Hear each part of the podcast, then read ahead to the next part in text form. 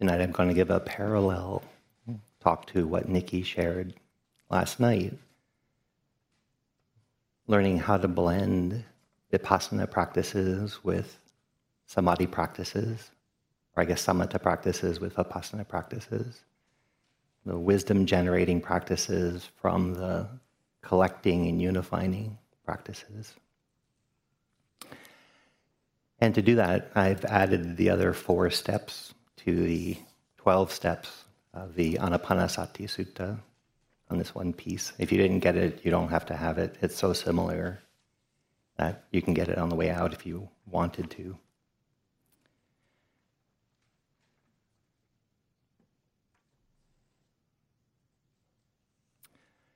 So um, when I was in Burma, and especially before Burma, when I was uh, getting into these practices and really trying to hear what the teachers were saying, put it into practice, and not quite be able to tell my internal experience and why it was different from what teachers were describing.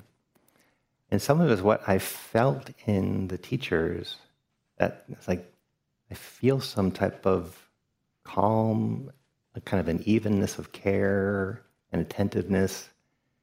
And they are describing how they developed that. And so when I looked at people who had done practice, I was like, there's something there. And I visit, but I fall away. And it's not my natural inclination.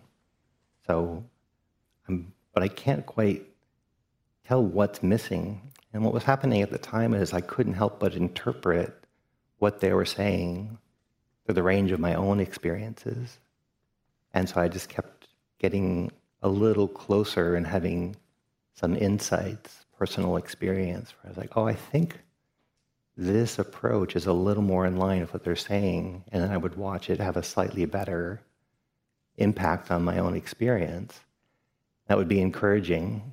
But then I would get a wash of hindrances and feel very defeated. And like, I don't know that I'm actually practicing like they're describing, because there still seems to be a gap from my personal experience, from the teachings. And be very excited when there, the gap seemed like it was narrowing, and disoriented when the gap felt like it was really wide.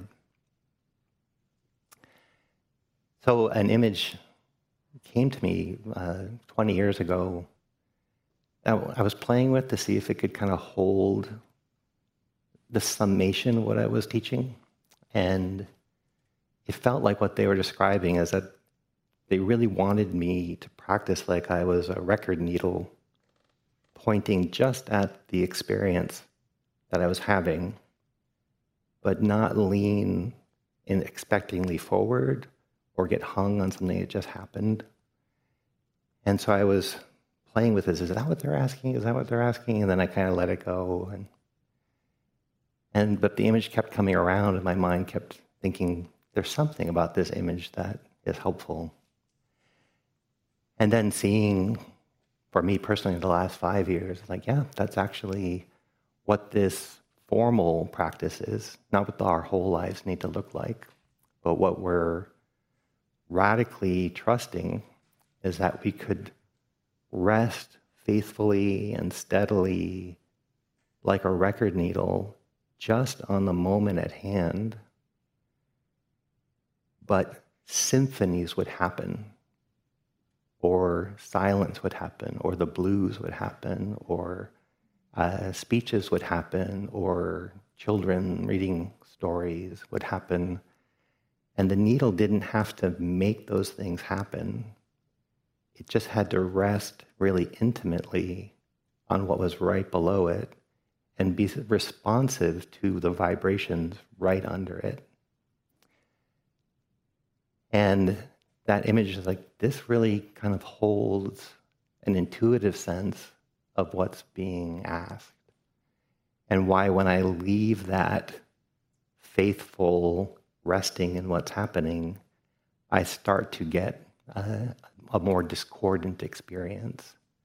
When I'm looking down the road, like imagine a record needle sees you put on Beethoven, and the record needle's like, oh, here we go, here we go.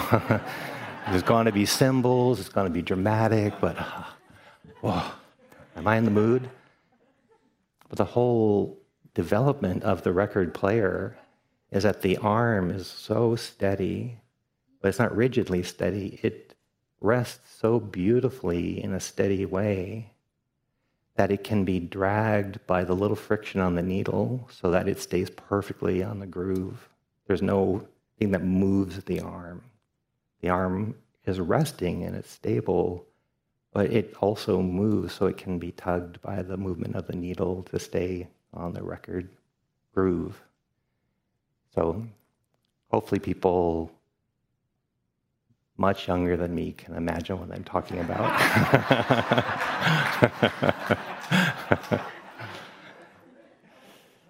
So it used to be that you would have a plastic record, and it had these really fine grooves in it, and you'd move the the record needle on the, the song you wanted to hear, and it would, the record needle would be steady, but it allowed a much more sensitive part of the arm to be the actual needle, which vibrates incredibly uh, sensitively. So the arm doesn't vibrate. The arm has to be steady, so that when the needle vibrates, the electronics inside the the record needle arm, the arm and the needle, can tell the difference between the steadiness of the arm and the vibrating needle.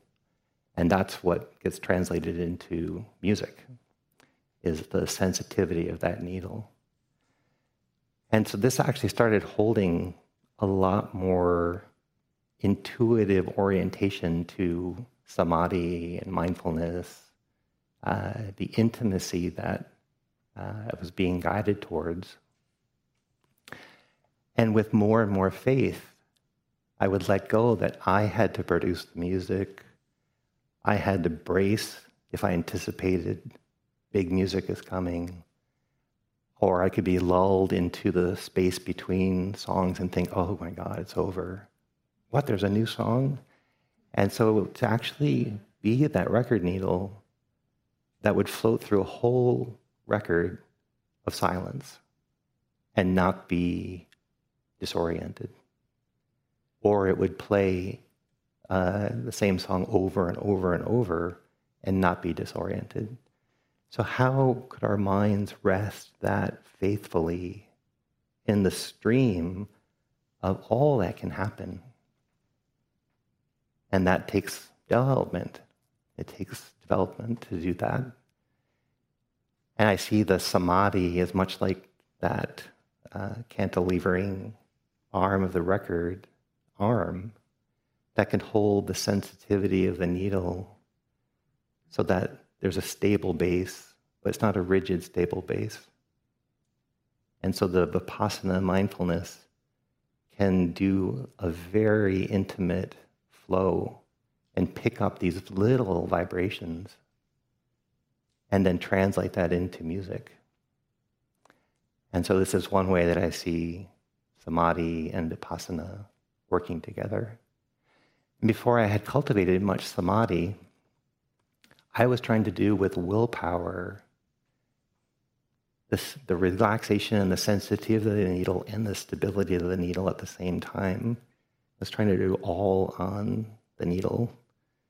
But in learning to develop samadhi practice as a basis, the needle then just gets to pick up the vibrations.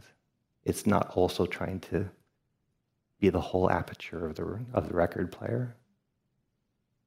So again, people younger than me, you have to work hard on that image or translate, because it doesn't work with C Ds. That may even be uh, an earlier iteration. Um,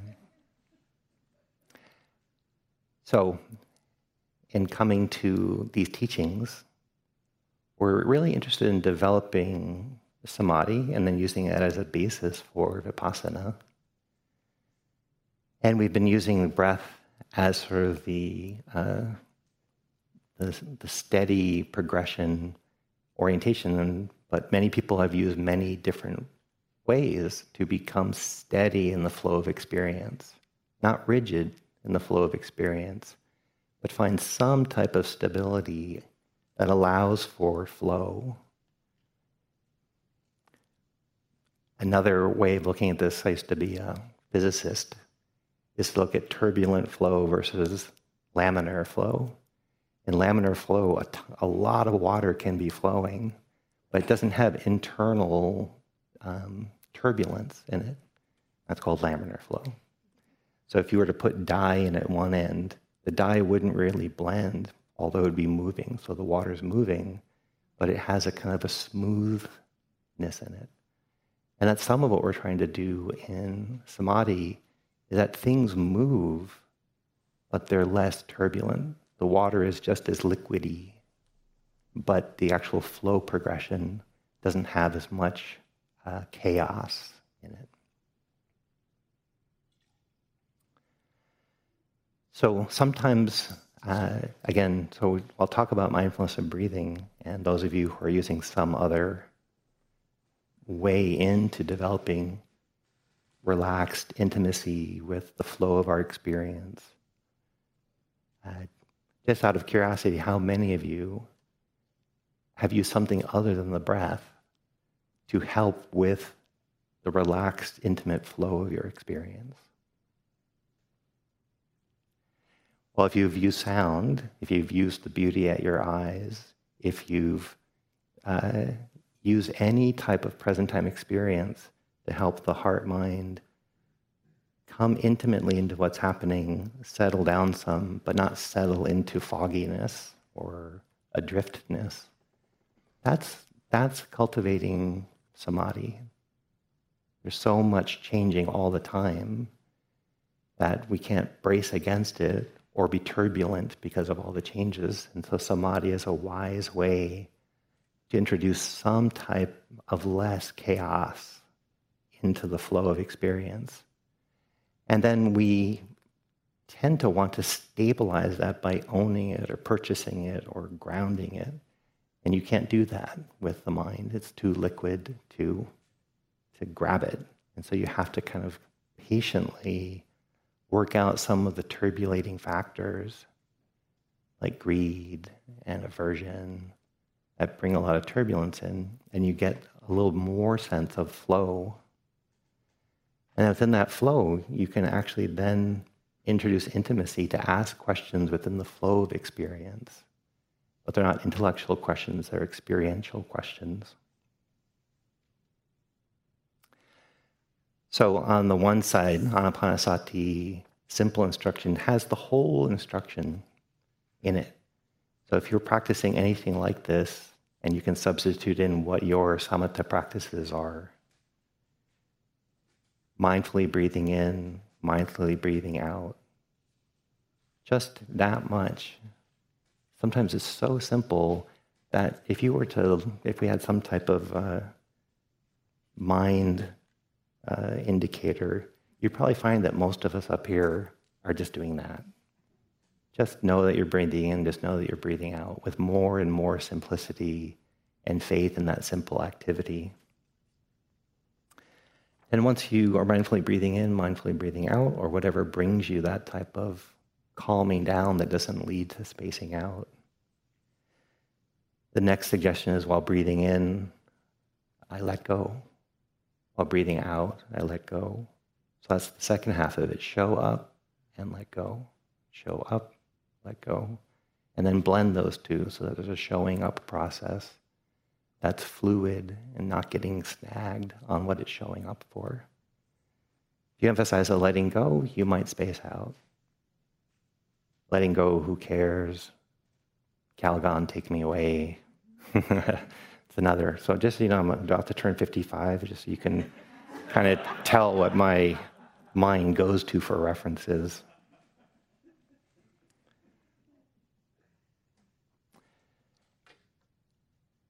Then we come to the detailed side, and sometimes this is useful, and sometimes it's a net of views and complexities, and it actually increases our dissonance to have too many guidelines. That's why there are two sides of this. Turn over the simple side. And the simple side feels like it's a little, it's not refining, then you could try experimenting with the side that has more detail. And again, for those of you who are not using the breath, you have to find your way in. And we teach loving-kindness retreats, we teach death reflection retreats, uh, we teach other forms, body scanning, uh, the four-element retreats. So there's a lot of these factors are very similar depending on what you are studying. But the Buddha put mindfulness and breathing right through, it's sort of almost like the, the spine of his teachings. And then there were a lot of balancing factors around it. But if there's a column that everybody kind of oriented towards, it was mindfulness and breathing. And then he himself practiced it. He went on a few retreats even after he was a Buddha, and he practiced this, these same sixteen steps. But he wasn't practicing it in order to further clean up his act. But even when he was free, this was still what he practiced for weeks or months at a time. Another way that this gets misread by our ordinary minds that think about accomplishment and think about getting better at something, and getting better at something means is it was worth the effort. So it's very common to feel like if I'm only in the first tetrad, I'm falling behind. I'm sure other people are already in this fourth tetrad, so therefore I am a slow practitioner. But the way this teaching works is that you go through these sixteen steps, these four tetrads, and you go back to the beginning. So this is in the mindfulness teachings, is that you work on the breath and body. You get a little more subtle access to what you might call your energy body, the P T, the Sukha, whether it's felt in your body area or it's felt more as an emotional state, greater sense of well-being, a kind of a liberated aliveness of P T.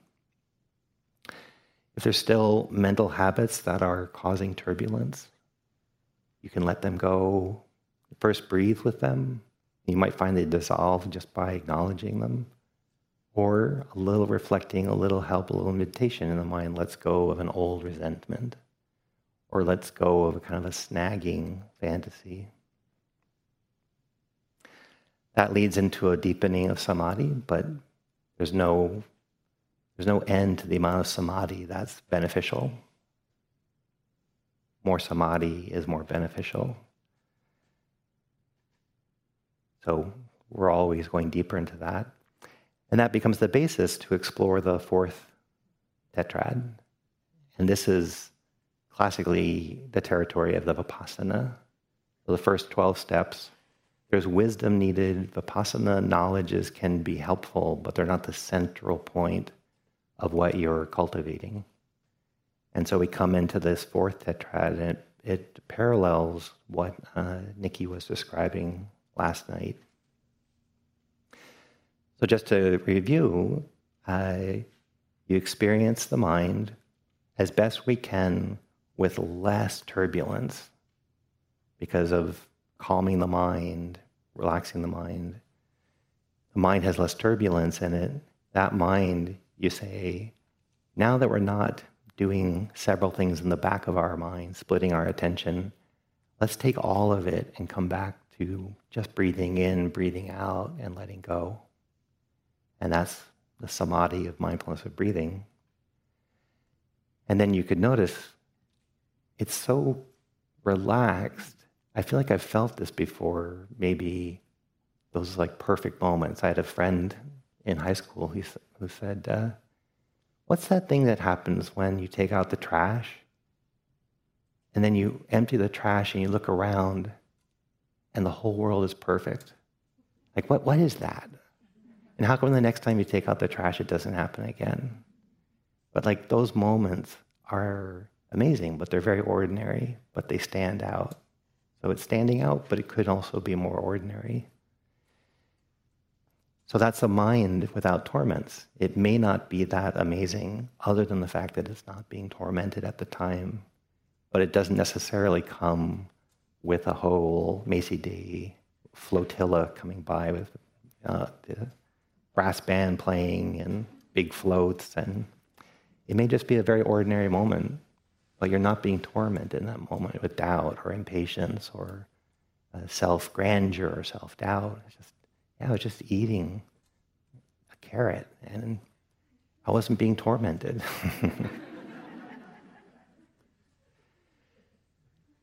And that becomes a basis where you can then do uh, the refined work. So that creates the stable arm over the record. And that allows the needle of, of attention to pick up on, even though there's a stability in this flow and there's less turbulence, by relaxing there, there's also a hum happening. So it's right in the, uh, the teachings in this say, when breathing in, we observe impermanence. When breathing out, we observe impermanence. You don't have to get this like, okay, I did that, jump onto the next one. You can let that one sort of mature. And the gentle instruction is, while breathing in, breathing out, the breath is fairly reliable. It's a dynamic process, but there's always a breathing. Sometimes it's coarse, sometimes it's longer, but there's an in-breath and out-breath. It's reliable enough so I can make it the center of my attention. It's soothing. Surprisingly, at times, I'm quite content with breathing. And so then the next thing you're doing is not a, is not necessarily a gross, radical next step. It's right in the flow of breathing that in the intimacy of that moment, you might be picking up on this sort of soothing reliability of the breath. And all you want to do in that same moment of intimacy is feel that it's not actually a granite block of stasis.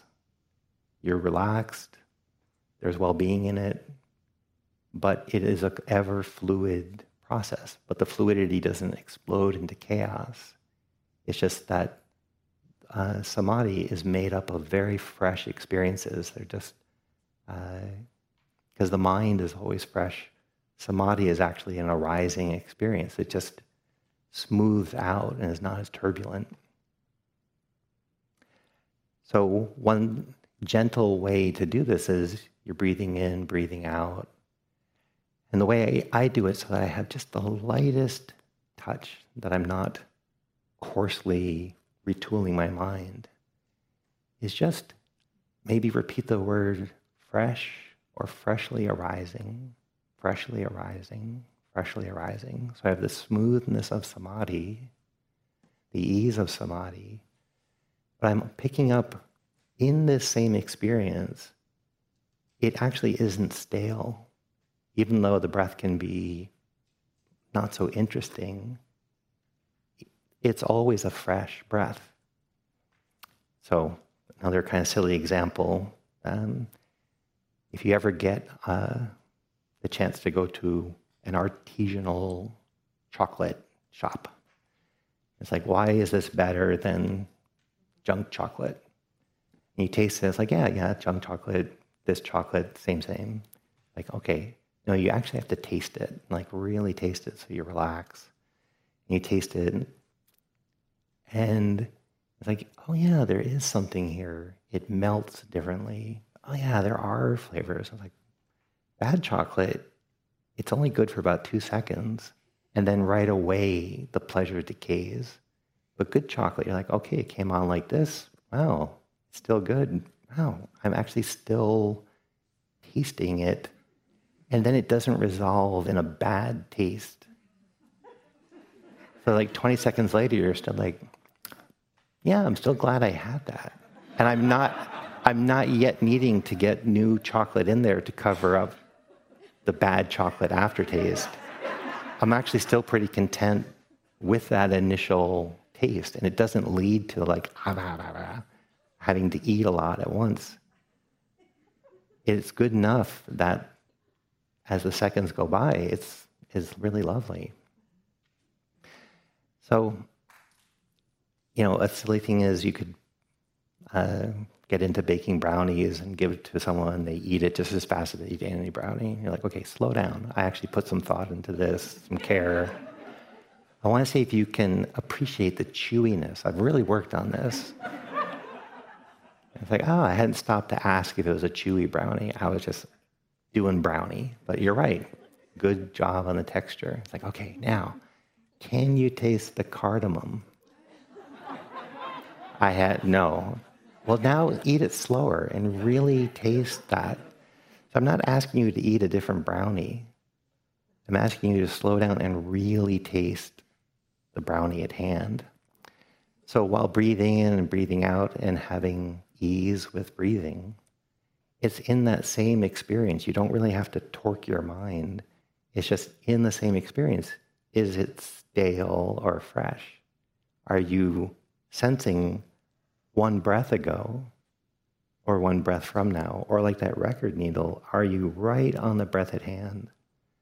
And that's what took me a long time, is just letting an in-breath be an in-breath and not like, good, I got it, nailed it. Now, here comes an out-breath. Don't miss a bit of it. It starts here and ends there. That's usually where you space out. So got to get the out-breath. Man, that was quick. I think I got most of it. Oh, my God, the in-breath is happening. I'm totally not prepared for it. I got to really, and I was just working my mind to accumulate and grab onto breaths, and it was very agitating. And I get tired and I space out, but over time, just like, this is an in-breath. Oh, that's really, this is an out-breath. This is really peaceful. This is an in-breath. This is an out-breath. How could this do, how could this do anything more than what it's doing? Like, it's good in this moment, but it, how could it solve problems? How could it become something without making it become something? And it turns out that mind that can let an in-breath be an in-breath and an out-breath be an out-breath has resolved so many contradictions that a breath alone is worthy of your attention. And that's the beauty of samatha practices. That's a very beautiful way to resolve uh, contradictions and confusions, so that when you come to the work of vipassana, it's not doing all the heavy lifting. You resolve some of your self-relationship that you enjoy breathing. And so when you go to do the vipassana work, it doesn't have to do all the heavy lifting. And that's what uh, Nikki uh, called dry vipassana, that you're trying to do through vipassana all of your liberation work. Whereas samatha practices do a lot of transformation. They reduce the amount that you crave. They reduce your resentments. They help us be present time oriented. They help us find sweet humility. Uh, so that's all beautiful. And then when we come to do the vipassana work, it's right in that same place of well-being that you can then see nerves don't fire on old material. Nerves fire on fresh material, if you want to use the nervous system as a model. So everything is always fresh, freshly arising out of these conditions. And so that's not a heavy torque on the mind that you now have to do vipassana. Right in the samatha practices, it was fresh all the time. But what we pick up for the samatha relief is how reliable it is. So even though it's fresh all the time, what we're helping to settle our minds on is the fact that it's reliable. You can dare to let go of other things, put more of your eggs in the basket of just in-breathing and out-breathing. So it may not occur to you that there's an exquisite freshness in every moment. It's inherently in every moment that it's fresh. You can't see anything from yesterday. Our eyes don't work that way. You can't hear anything of tomorrow. It's not possible. Our five senses are immediate. Our animal body lives in the present, like a good animal companion. And our mind is the one that thinks that it's not in the present, but every thought is actually arising freshly in the moment that it's happening. And so it'd be almost like taking a quarter and flicking it grabbing it and always looking at one side. And then it's the same coin, but it has a different side, which is that in the same mode of being in a samatha practice, with just a very slight tasting the cardamom sort of way, you taste the freshness of every moment. And if it feels like a really big torque on your mind to do that, chances are you're trying too hard to make something happen. So I had a chance to go uh, take students through Burma, and we would often visit a monastery with a teacher, um, Sayadaw U Tejaniya. I was asking him about this because he, he's, he teaches a way that's very relaxed, but there is a lot of inquiry. And so I asked him, like, how do you get people to see impermanence? And he says, I, you don't have to. You just ask for the intimacy with what is, and impermanence can't not be seen.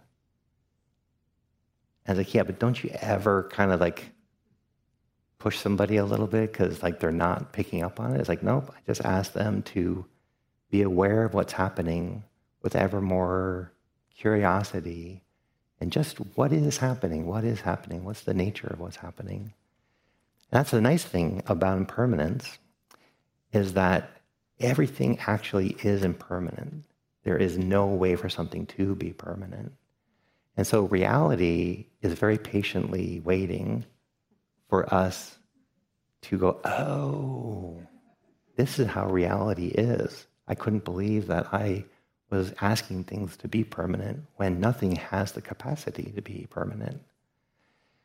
So it's not something we have to believe or we have to force. We usually just have to stop the confusion and the uh, unconscious need for things to be reliable and static. And then my universe is less chaotic. So if I put something down, it should stay there. And when I come back and it's there, I'm like, good, stable universe, that's the good thing. But it's not stable. This can be lifted. The water might be refreshed. Something might happen. Somebody else might move it. So I'm over-asking a fluid, changeable universe to be as static as I'm comfortable with it. And it turns out, and this is an amazing thing about a human mind, is that we actually can relax into this and find the peacefulness in it. So if you relax into it, you might find like, this just makes everything worse. It's chaotic, it's uncertain, it's impermanent. This is horrifying.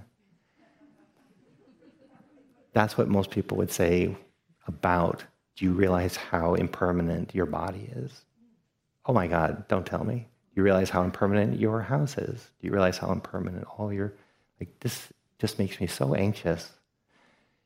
But the nice thing about having enough samadhi well-being in you is that you're already flowing in through an impermanent universe.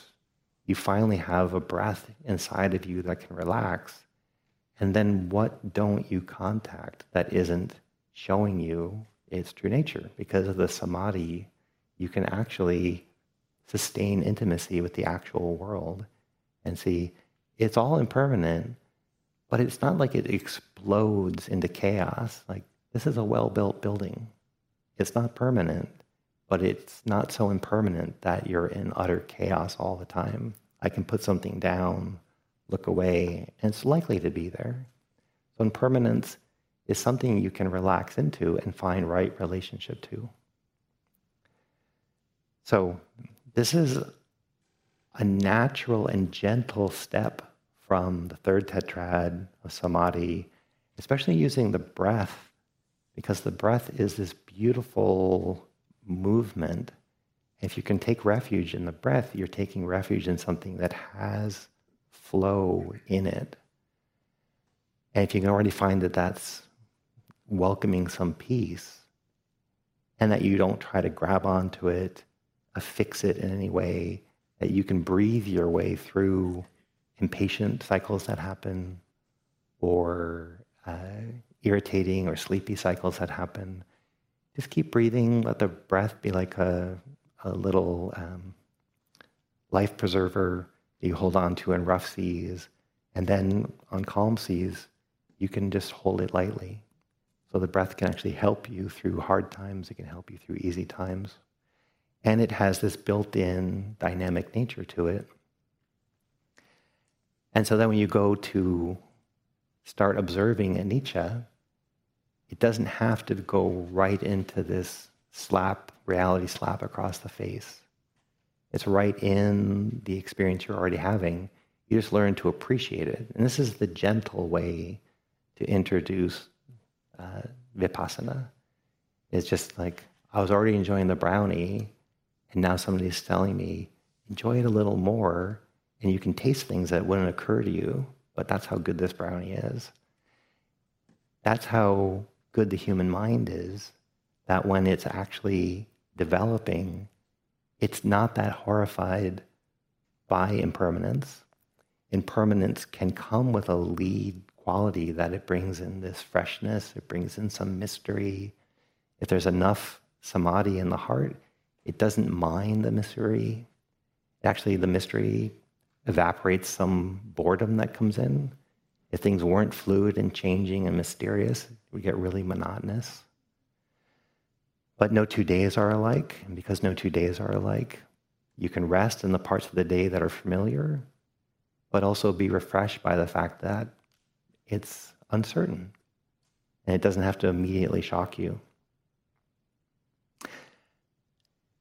As you are comfortable putting a little more weight on that, you can feel deeper into impermanence. And if you, if you entice yourself to grow a relationship to impermanence, you can find where the edge is. Like, I'll let all things be impermanent, but I'm really hoping other things are not. If you take too big a jump with impermanence, it is scary, and the mind doesn't want to be there. And so then there's a retraction. So I'm going through this right now uh, with the aging of my own body, but it's not quite at the threatening stage. It's just at the slightly disappointing stage. And so if I'm not paying attention, I'm like, ah, oh, I got an aging body. But I already know, watch out for that thought. That thought is such a split from a truly beautiful appreciation of a body. I live a fifty-five-year-old body, and if I think back at where my parents were at fifty-five, I'm like, yeah, I'm actually on track. They had a body that was going through changes very similar to my own at this time. So I'm on some, some type of beautiful arc, and I actually belong to this arc. So these freckles used to go away, and now they don't go away anymore. And I remember that around fifty-five, my parents started having freckles that didn't go away. Those became age spots. And then you could cover them up with makeup if you don't want to appear like you have age spots. So my unconscious mind might go like, oh, I'm starting to get an old body. That's a mind that doesn't like impermanence. But a little bit more hanging out, it's like, oh, this is an edge. My body's aging. Right now, it's not threateningly aging, but I know the arc. And just as my parents are more elderly now, I'm on that same arc. So my body is, is giving me signs of impermanence, and I breathe with them and see where the resistance is and where the story is that doubles down on the resistance. I can breathe in and out, soften that. And just like I would walk by an older tree that's not in its midlife, where it's all strong, all branches, takes the storm, it's got a broken limb because it's a little older. Yeah, I got a shoulder that's like not as good as it used to be. Yeah, that's about the right time for that type of arc. I'm pretty blessed if that's what my uh, life challenges are. So now I'm using samadhi, a well-being, a tenderness to be present. And then I'm using that tender place to start to look at where does my suffering come from. And one place that it comes in is this very natural impermanence that has an arc to it. And I breathe to become more comfortable with that. And then I find that I can become comfortable, which is surprising. But yeah, if I work with it long enough, it's just nature, and I belong to nature. So I would be broken from nature if I didn't age. And this actually brings in peace. So the same, the same anicca that would be threatening actually starts to be beautiful. And I can, it brings happiness, but it takes some kind of breathing right on the edge. Sometimes anicchas come to you and they force you to change faster than you want to. And you can use the breath to help you with a lot of loss that's much faster than you want. But it behooves us, which means it puts little hooves on us, to give us traction where the mind would rather not have traction. So it behooves us to take a samadhi moment and start to look at where are we resisting this truth of impermanence. So again, my parents are now, at the aging came with them getting wiser, kind of more mellow. And I appreciated every year they aged. And then they got kind of cuter, kind of an older version of them. So it didn't come with a lot of loss. But in the last five years, my parents' aging has started to actually uh, be much more intense. And so that's where, that's my current edge of what I can breathe with. And I tried to do a Buddhist bypass, like, oh, it's just natural. Like, nah, Temple, you're, this is an edge. You know, you got there intellectually, you got there with your adult mind, but this is a very personal experience of anicca. And I find with my parents' aging, if I can't come to terms with their aging, they and I are always going to be in resistance to these truths. And it's not helpful. So it's hard enough for my parents to age. But then they sense in me, I'm also struggling with their aging, but not in a way that we could commune together about the struggle. It's this sort of like apprehension. So then I do this, things are impermanent. This is natural. And then I watch this exhale happen. And like every generation has had to take care of aging parents. I'm now belonging to every century that humans have lived, and not just humans, deer, whales, mammals are very bonded as a species, but whatever mammals are, kingdom, no, it's not quite a kingdom. Anyhow, uh, whatever that level is, it's very bonded. So now I'm looking in to a deer's heart and seeing them looking at, oh, it used to be these elder deer used to protect us, but now they're a little shakier. So deer have had to deal with loss. Uh, every mammal has had to deal with that bonded nature and then feeling the loss of elders. It's such a beautiful invitation. It's worth the work. Not only does it reduce the suffering, but it opens up a beauty that when you actually do the work, and that tends to be what Vipassana is. Vipassana tends to be harder truths that are harder to come to terms with from our conventional points of view. And so therefore, there's a struggle. If we do dry Vipassana, we're trying to do all that work just by holding ourselves accountable to these fundamental truths. But with the practice of samadhi, there's a lot of relaxing, letting go, trusting the relaxing, and then you can do uh, Vipassana meditations and allow yourself to be supported in growing your orientation around impermanence. There are many uh, ways um, that you go from into impermanence, and then the Buddha with different people kind of mapped out different benchmarks. Here in this uh, mindfulness of breathing, there are four steps to this Vipassana training. And if you get to know them, they all kind of go through a similar terrain. So the first thing is you see impermanence. You come to terms with impermanence. And that leads to the next step, which is viraga. And it's, it's the quenching of this agitation where we're working really hard to get more control and influence. And that leads to a lot of agitation, so it feeds a lot of craving, a lot of fantasy, and a lot of fear. And even though you're opening up to impermanence, it doesn't actually lead to a lot more agitation. Breathing with impermanence settles some, and then you get viraga, which is sort of like a, a wind-blown lake top uh, that's full of chaotic waves, and the winds die down, and then the lake is peaceful. And so anicca, coming to terms with it, actually brings peace. It brings peace because you, you can appreciate it, and you can feel the fluidity of anicca.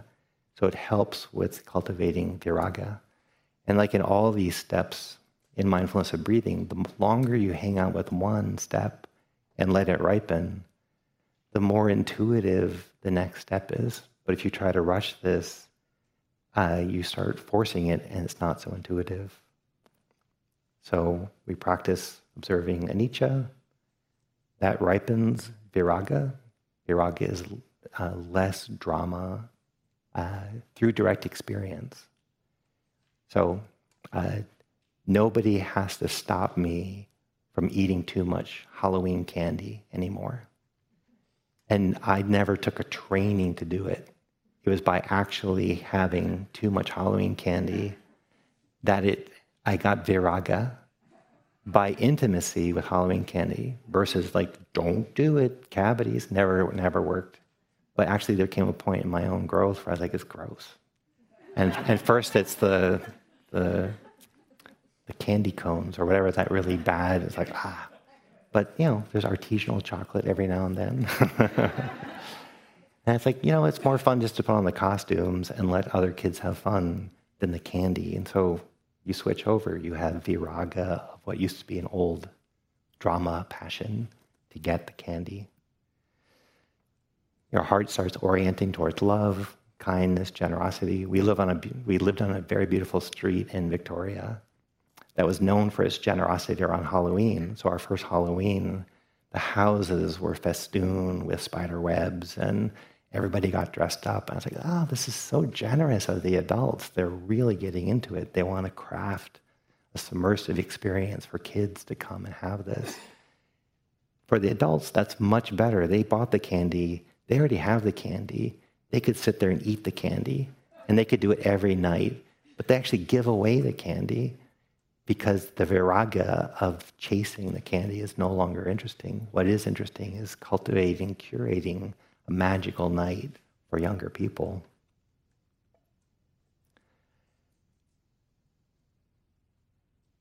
Then we come to a, uh, the fifteenth step. And this one, it really takes a lot of tenderness and patience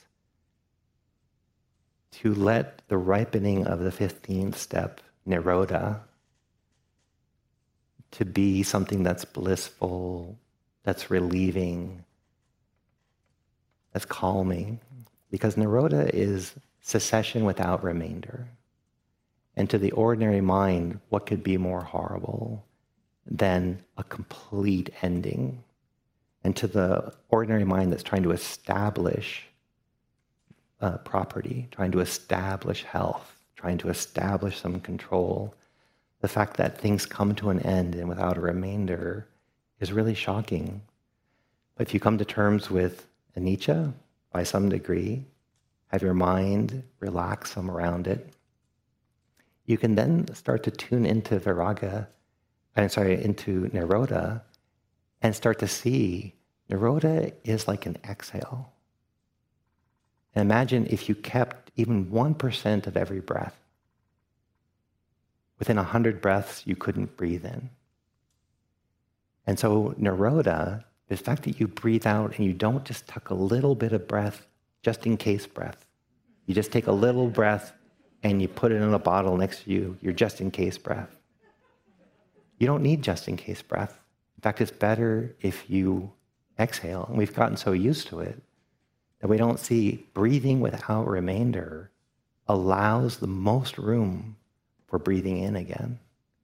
So the fact that there's no remainder is how the universe stays so fresh and beautiful. Uh, if trees didn't decay and become soil, new trees couldn't grow. There'd just be a stacking up of old trees. It's the fact that they decay without remainder that we have rich soil. If humans didn't cease without remainder, there wouldn't be room for new humans. And so this urge to concretize things actually is not natural. It doesn't align with the way things are. But to come in where you can actually contemplate and breathe with and then find the relief of nirodha versus the terror of nirodha, it cleans the slate.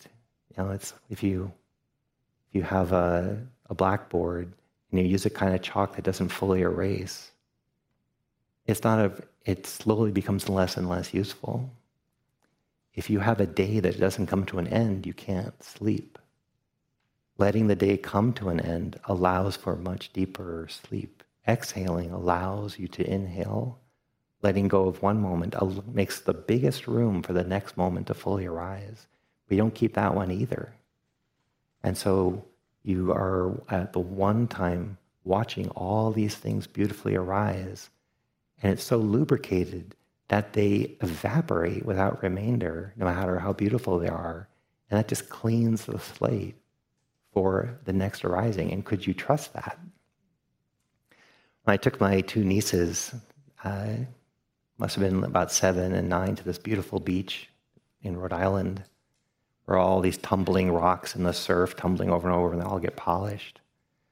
I was really wanting to see this, and they fell in love with the polished rocks just like I did. And they did what I did at their age, which is they started to try to keep them. And you had to go down a pretty big cliff down to find this beach on Block Island. And so they would start hoarding these rocks, and it's like, okay, yeah, we have to walk all the way up that cliff, walk a couple of miles back to the ferry. But the rule was, I'm not going to carry your rocks. If you want it, you got to carry it. And so they made them choose which rocks they wanted to keep. And they kept some really big ones and some small ones, and they got halfway up the cliff, and they let the big ones go. And I said, these rocks have been here for a long time. It's fun to come back here, but don't carry them up the cliff. But they're so beautiful, how can we let them go? And then they let them go by the top of the cliff. They didn't keep one rock because it was just too hard to hold on to them. That's still fighting the way things are. But if you trust there are beautiful rocks, you get to the top and there's a beautiful view, and you let that go and you keep walking, you get to walk in a very beautiful world and not actually have a mind that fixates. And because of nirodha being a part of the equation, the ceasing without remainder, and you can't stop it. You can't stop this ceasing without remainder. But with breathing and opening yourself up to it, gently, Uh, proactively behooving yourself to come to terms with things cease without remainder, it actually causes a tremendous amount of relief. The fact that some, that the universe works this way, that it cleans up after itself, that it creates this whole day, and none of us actually have to do the work of getting rid of it in order to make room for tomorrow. It's like having some beautiful parent that you play with all your toys, you fall asleep and you wake up the next day and all your toys are back in some place. Like, yeah, the universe just takes care of things. The universe is taking this day. And that will make the complete room for beautiful sleep and for waking up tomorrow and having a whole fresh day. But if there's something about today that you think, I need to hold on to that, my just-in-case memory that I want to repeat, you don't have room for tomorrow. You don't have room. So letting nirodha work on you, you breathe with it, you look at the freezing around it, you begrudgingly relax into it, you relax fully into it, it's happening anyhow. And then you feel a kind of lack of agitation. And it's this most beautiful release. And it's like, I'm letting things go without remainder. And the universe just keeps painting another miracle, another masterpiece.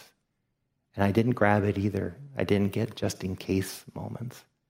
And like this record needle, I could, all I have to do is rest in the moment and symphonies show up, or silence shows up, or the blues show up, or hip hop shows up, or whatever shows up. An infinite amount of music can be played because the needle is so willing to just touch the record right underneath it. Because of that, it can play all music. But if the needle had choice or preference, if it braced itself, if it lingered, it would warp every song that came. So then this work of the Fourth Tetrad is challenging to an ordinary mind that's trying to concretize things for security, trying to get a lot more control over what changes and when.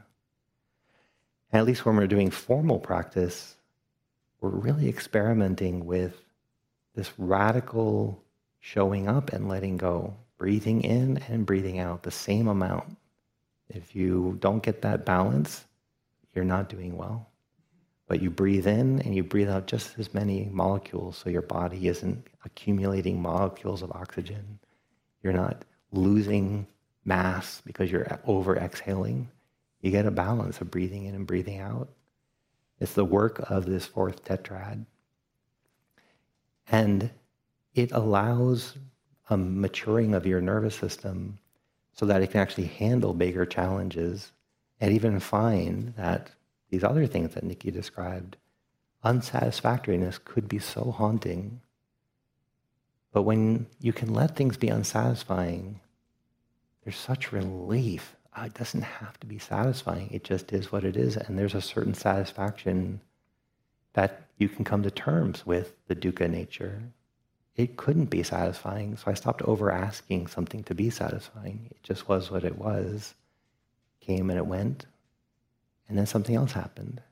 And so then these things that are so challenging to us in ordinary life begin uh, soothing us and healing us.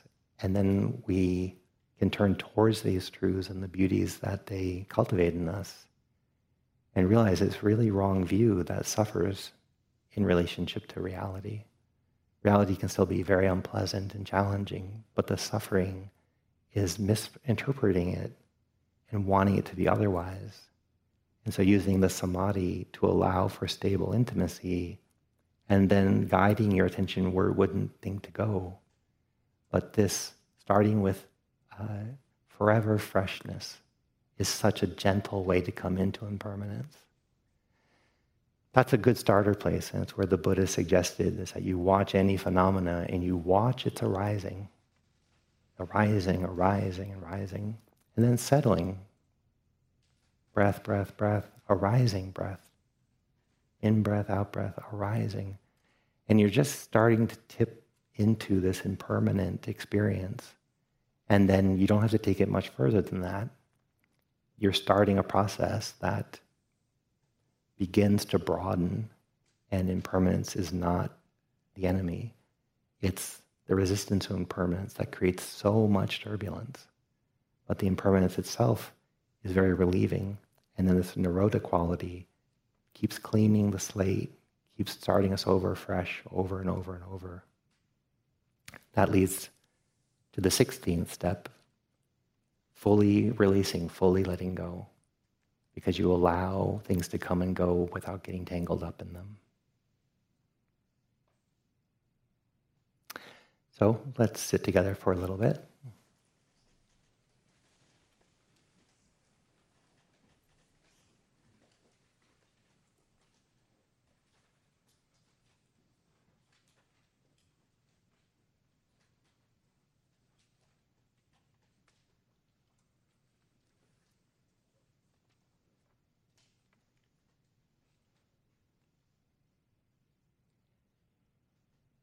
Don't force your mind to try to see this. Just have faith in the intimacy itself. And things ripen in that intimacy. The breath is already coming and going. And all we have to do is be intimate with it, or any experience at any of our sense doors.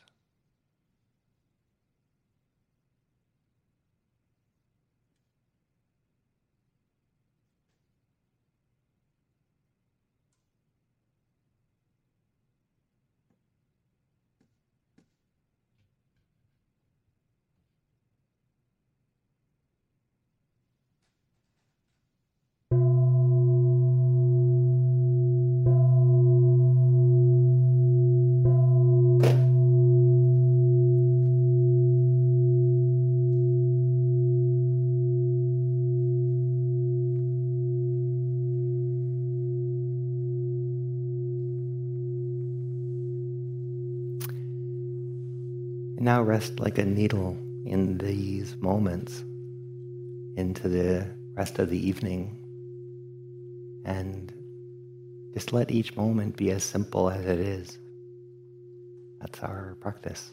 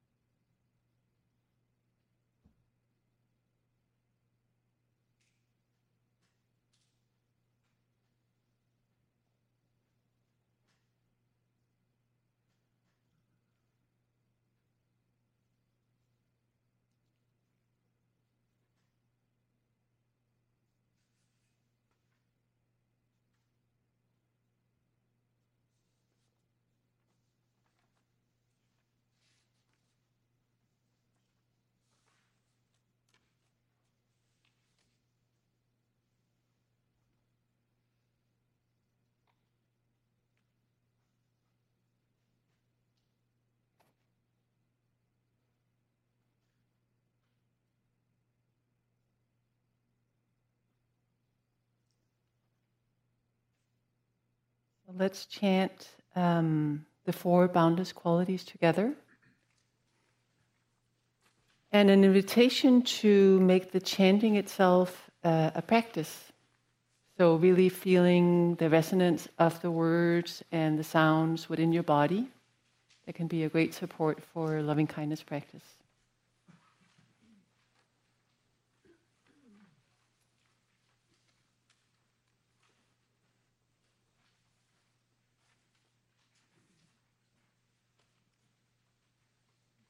I will abide, pervading one quarter with a heart imbued with loving kindness. Likewise the second, likewise the third, likewise the fourth. So above and below, around and everywhere, and to all as to myself.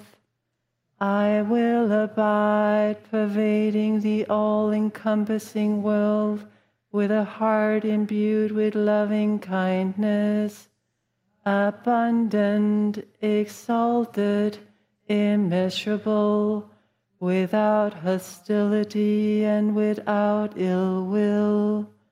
I will abide, pervading one quarter, with a heart imbued with compassion, likewise the second, likewise the third, likewise the fourth, so above and below, around and everywhere, and to all as to myself.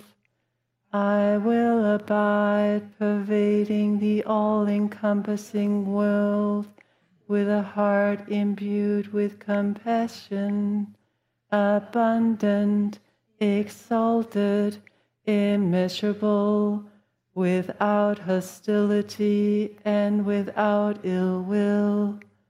I will abide, pervading one quarter, with a heart imbued with gladness, likewise the second, likewise the third, likewise the fourth, so above and below, around and everywhere, and to all as to myself. I will abide, pervading the all-encompassing world, with a heart imbued with gladness, abundant, exalted, immeasurable, without hostility and without ill will. I will abide, pervading one quarter, with a heart imbued with equanimity, likewise the second, likewise the third, likewise the fourth, so above and below, around and everywhere, and to all as to myself. I will abide, pervading the all-encompassing world, with a heart imbued with equanimity, abundant, exalted, immeasurable, without hostility and without ill will. And we'll sit in silence together for twenty minutes or so.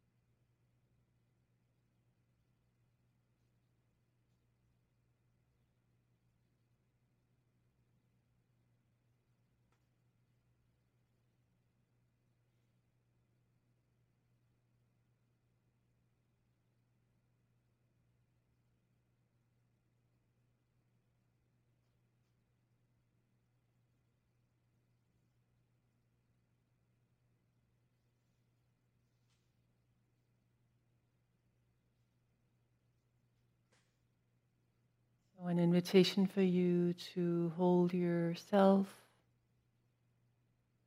your experience in this moment with great tenderness and great care. Just taking a moment, and even if it's a support for you, bring the hand to your heart. And checking in with yourself. Are there any parts of your experience right now after a long day that would benefit from some softening, from some kind attention?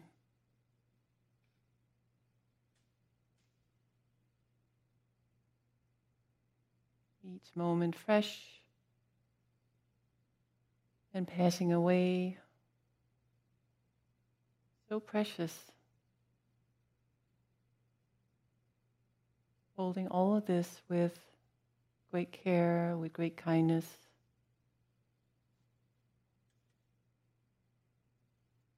Just one kind breath at a time.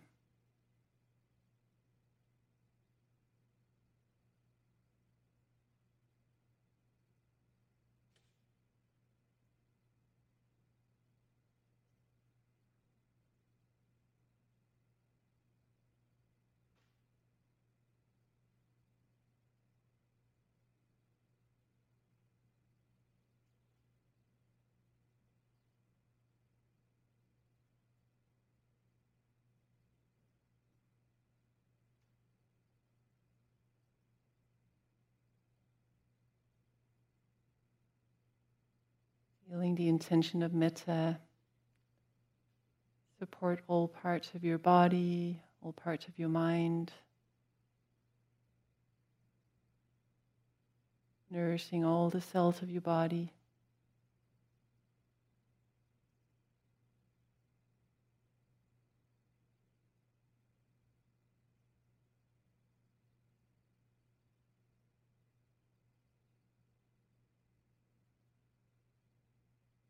Soft and gentle.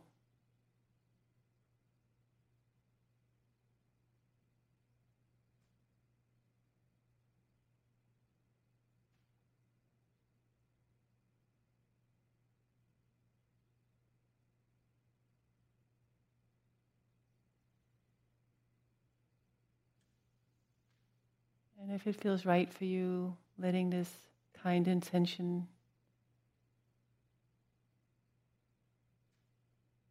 move out to all the other beings in this room, all the fellow practitioners,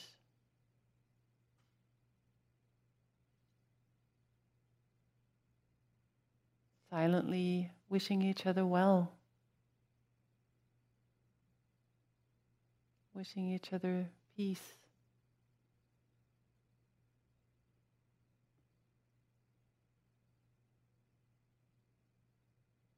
Wishing each other deep rest.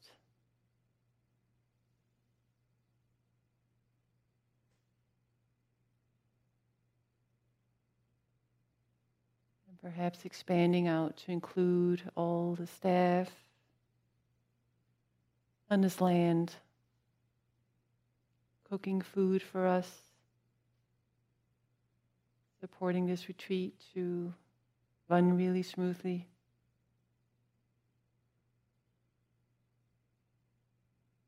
And wishing them well.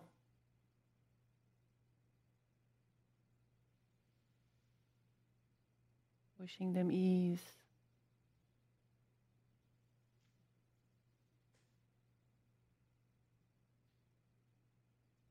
And all the creatures on the land, the turkeys, the lizards, the insects, the birds, all the different beings, may they all be well. May they all be safe.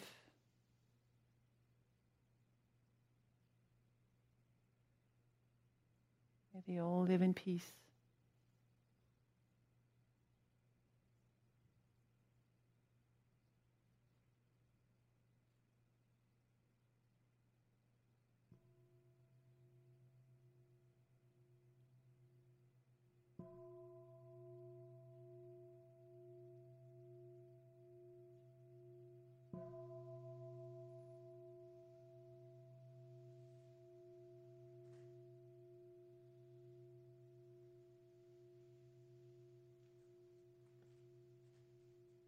Wishing you all a good rest, whether you're practicing more, heading to bed. Wishing you well. See you all tomorrow.